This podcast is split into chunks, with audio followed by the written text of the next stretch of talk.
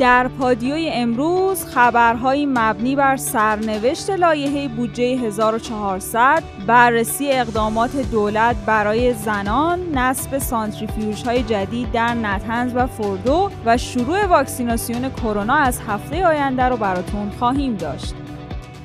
همراهان پادیو سلام. امروز من زهرا ادیب با خبرهای مهم چهارشنبه 15 بهمن ماه 99 همراه شما هستم. ولادت با سعادت حضرت فاطمه زهرا سلام الله علیها و روز زن و مادر رو هم به تمام زنان و مادران سرزمینمون تبریک میگم. رئیس جمهور امروز در جلسه هیئت دولت ضمن اینکه به رد کلیات بودجه 1400 توسط مجلس واکنش نشون داد به شدت هم عصبانی بود و گفت با وجود اینکه می‌دونن بخش اعظم مشکلات از تحریم هاست ولی یه فوش هم با آمریکا نمیدن چون فوش مخصوص دولته من تعجب می‌کنم مشکلات رو می‌بینن این مشکلات هم می‌دونن که بخش بزرگ و اعظمش مال تحریمه. یک کلمه علیه آمریکا حرف نمی‌زنن. یک جمله. بعضی هاشون هم مدعیان خیلی ضد آمریکایی هستن. اما یک کلمه وقتی یه چیزی گرون میشه وقتی چیزی به هم یک فوش ما آمریکا نمیدن. چون فوش خدشدار میشه فوش ویژه دولته.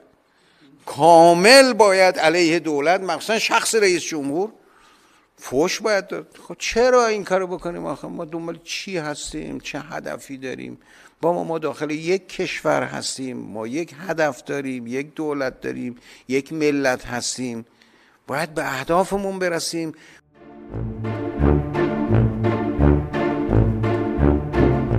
روزنامه آرمان ملی هم امروز رد کلیات بودجه توسط مجلس رو از جنبه مهمی ارزیابی کرده و نوشته برای اولین باره که تو کشور همچین اتفاقی میفته. اینکه کمیسیون تلفیق از زمان تقدیم لایحه بودجه به مجلس یعنی دوازدهم آذر ماه تا چهاردهم بهمن موضوع رو بررسی می‌کنه ولی بعدش لایحه در صحن مجلس رد میشه. هرچند قالیباف روز گذشته گفته که رد کلیات بودجه تنها راه پیش روی نماینده ها بوده ولی در واقع مجلس همون چیزی رو رد کرده که کمیسیون تلفیق خودش از دولت خواسته بوده و گفته شده بعضی نماینده ها لایحه بودجه رو با گزارش کمیسیون تلفیق اشتباه گرفته بودند. حتی محمد خدابخشی نایب رئیس این کمیسیون گفته بعضی از نماینده ها نمی‌دونستند که به لایحه بودجه رأی میدن یا گزارش کمیسیون تلفیق مجلس به خاطر همینم بعضیاشون اشتباهی رأی دادن. این موضوع رو انصافا هرچی از تنزش بگیم کمه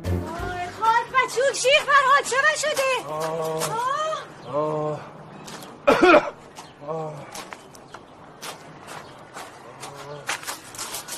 شیر فرهاد چی شده؟ با من حرف بزن قافلگیر و شدیم از شکست و خوردیم از کی شکست خوردیم؟ از همین دشمن فرضی قسمت جالب ماجرا اینه که ظاهرا عده‌ای از نماینده های مجلس که عزم رو جذب کردن تا به کلیات بودجه نبگن از این ماجرا خبر نداشتن و صرفا مخالفتشون با دولت به این رأی منفی رسیده. اختلاف برداشت نماینده ها در مورد رد کلیات بودجه یکی از عجیب ترین اتفاقات تاریخ بعد از انقلاب در مجلسه. تا حدی که بعضی این رو یک خودزنی از سوی مجلس می‌دونن در حال حاضر با رد کلیات بودجه دولت دو هفته فرصت داره تا اصلاحاتی رو در این زمینه انجام بده و دوباره لایحه به صحن بره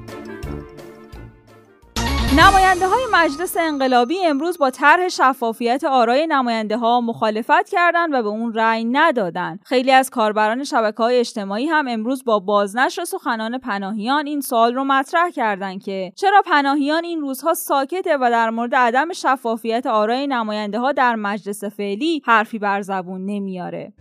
آی مجلس شورای اسلامی آدم با کی به شما حق داده؟ شفاف رأی ندید کی به شما حق داده؟ شفاف رأی دادن رو تفتیش عقاید بدونی. رأی بر اساس کار کارشناسی. چی رو از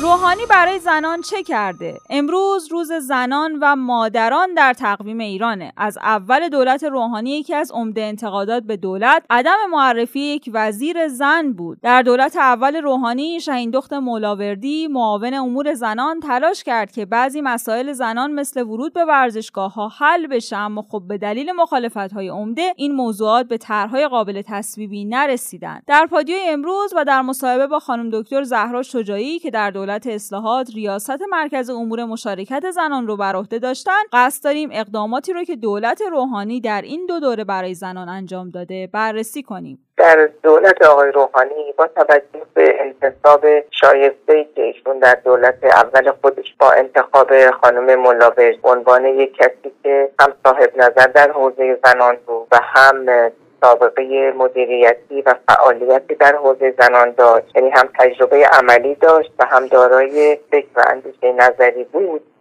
با انتخاب درستی که ایشون کردن گذاری خوبی در حوزه زنان صورت گرفت. جمله اینکه در برنامه ششم توسعه بندهای اصول و مواد بسیار خوبی تصویب شد. مسئله عدالت جنسیتی که در برنامه پنجم و چهارم خیلی تلاش شده بود گنجانده بشه. حتی با واژش خالفت کردن تو برنامه آمد و برنامه ریزی هایی در زمینه تحقق عدالت جنسیتی صورت مسائل زنان حوزه وسیع و گسترده ای داره. مشکلات زنان هم مشکلات برخیش تاریخی ریشهای به فرهنگ جامعه مربوط میشه. مسئله نیست که بشه در این مدت کوتاه همش رو حل کرد. اما اقداماتی که صورت گرفته از جمله اینکه مثلا مشخصا بگم نیست اینکه درصد مدیریت زنان در مدیریت در دستگاه دولتی پنج درصد بوده. الان رسیده به 25 درصد. این اقدام ارزشمندیه. یعنی درست ما وزیر زن نداریم. اما توجه داشته باشید که با وزیر زن مشکلات زنان حل نمیشه. چون وزیر زن باید به حوزه مأموریت خودش بپردازه البته مخالف وزیر زن نه تنها نیستن بلکه مشوق و معیدم هستن. اما مثلا وزیر ارز بکنید که خارجه اگر زن باشه اون باید به مسائل بین الملل بپردازه فقط از باب این که ما در ارتقاء مدیریت زنان می‌تونیم بگیم که خوب الحمدلله یه وزیر زن هم داریم از این بابه. اما مشکلات زنان نیازمند به سازوکارها و برنامه های دیگری هست. اما نکته دیگه که باز ما در حوزه مدیریتی خب تعداد زیادی استاندار معاون استاندار زن داریم الان یعنی منصوب بدن تو این دوره.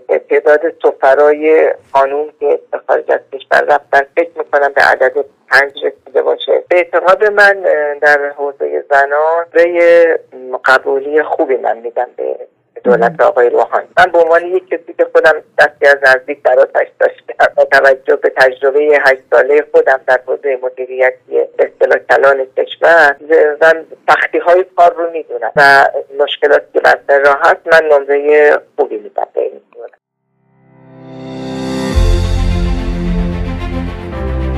سانتریفیوژ های جدید در نتنز و فردو نصب شدند. نماینده ایران در آژانس بین المللی انرژی اتمی گفته دو زنجیره 348 تایی از سانتریفیوژ های IR2M با ظرفیت تقریبی چهار برابر نسبت به نوع IR1 با موفقیت در نتنز نصب شده و در حال کار با UF6 هستند. نصب دو زنجیره سانتریفیوژ های IR6 هم در فردو شروع شده. ساعتی بعد هم خبرگزاری رویترز مدعی شده گزارشی رو که دیدبان هسته‌ای سازمان ملل به کشورهای عضو ارائه داده دیده و در اون اومده که ایران غنیسازی اورانیوم رو با زنجیره دوم سانتریفیوژهای پیشرفته IR2M در سایت نتنز شروع کرده. نماینده ویژه دولت آمریکا در امور ایران. نه ایرانی ها رو امیدوار کرده نه مثل ترامپ ته دلشون رو خالی می‌کنه. رابرت مالی گفته دولت بایدن فشار حداکثری دولت ترامپ علیه ایران رو ادامه نمیده. ولی عوضش تلاش می‌کنه که از طریق دیپلماسی ایران رو تحت فشار قرار بده. خدمه کشتی کره اجازه خروج از ایران رو گرفتند. سخنگوی وزارت امور خارجه اعلام کرده بعد از درخواست دولت کره جنوبی و همکاری قوه قضاییه خدمه کشتی کره که به اتهام ایجاد آلودگی زیست محیطی در خلیج فارس توقیف شده بودند در یک حرکت انسان دوستانه توسط جمهوری اسلامی ایران اجازه خروج از کشور رو دریافت کردند.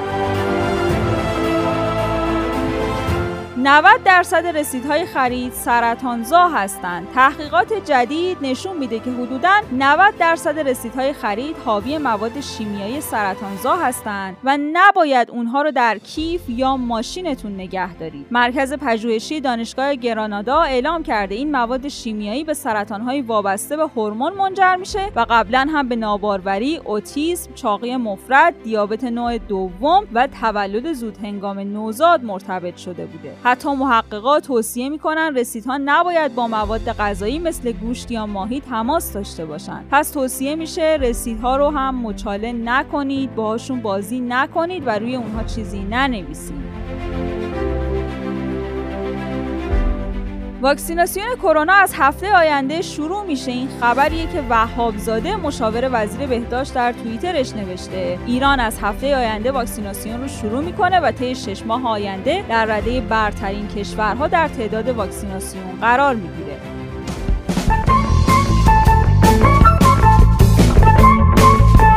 پادیو رو با تنزهایی که کاربران در شبکه های اجتماعی نوشتن ادامه میدیم. محسن گفته ولی خیلی خوب میشه من بفهمم چرا وقتی مامانتون اینستاگرام نداره روز مادر رو تو پیجتون بهش تبریک میگین.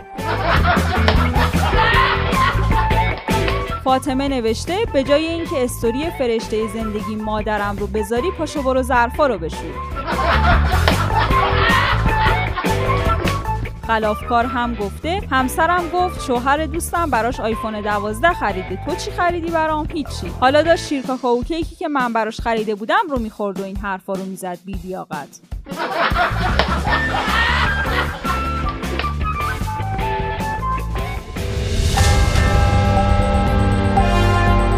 همونطور که می‌دونین ما هر روز ساعت 8 شب خبرهای مهم روز رو به صورت تصویری براتون در یوتیوب رادیو پادیو منتشر می‌کنیم. برای اینکه بتونید ویدیوها رو از اونجا بگیرین زدن دکمه subscribe و زنگوله رو فراموش نکنید لایک و حمایت شما باعث دلگرمی ماست. لینک یوتیوب رو هم در کپشن براتون قرار دادیم.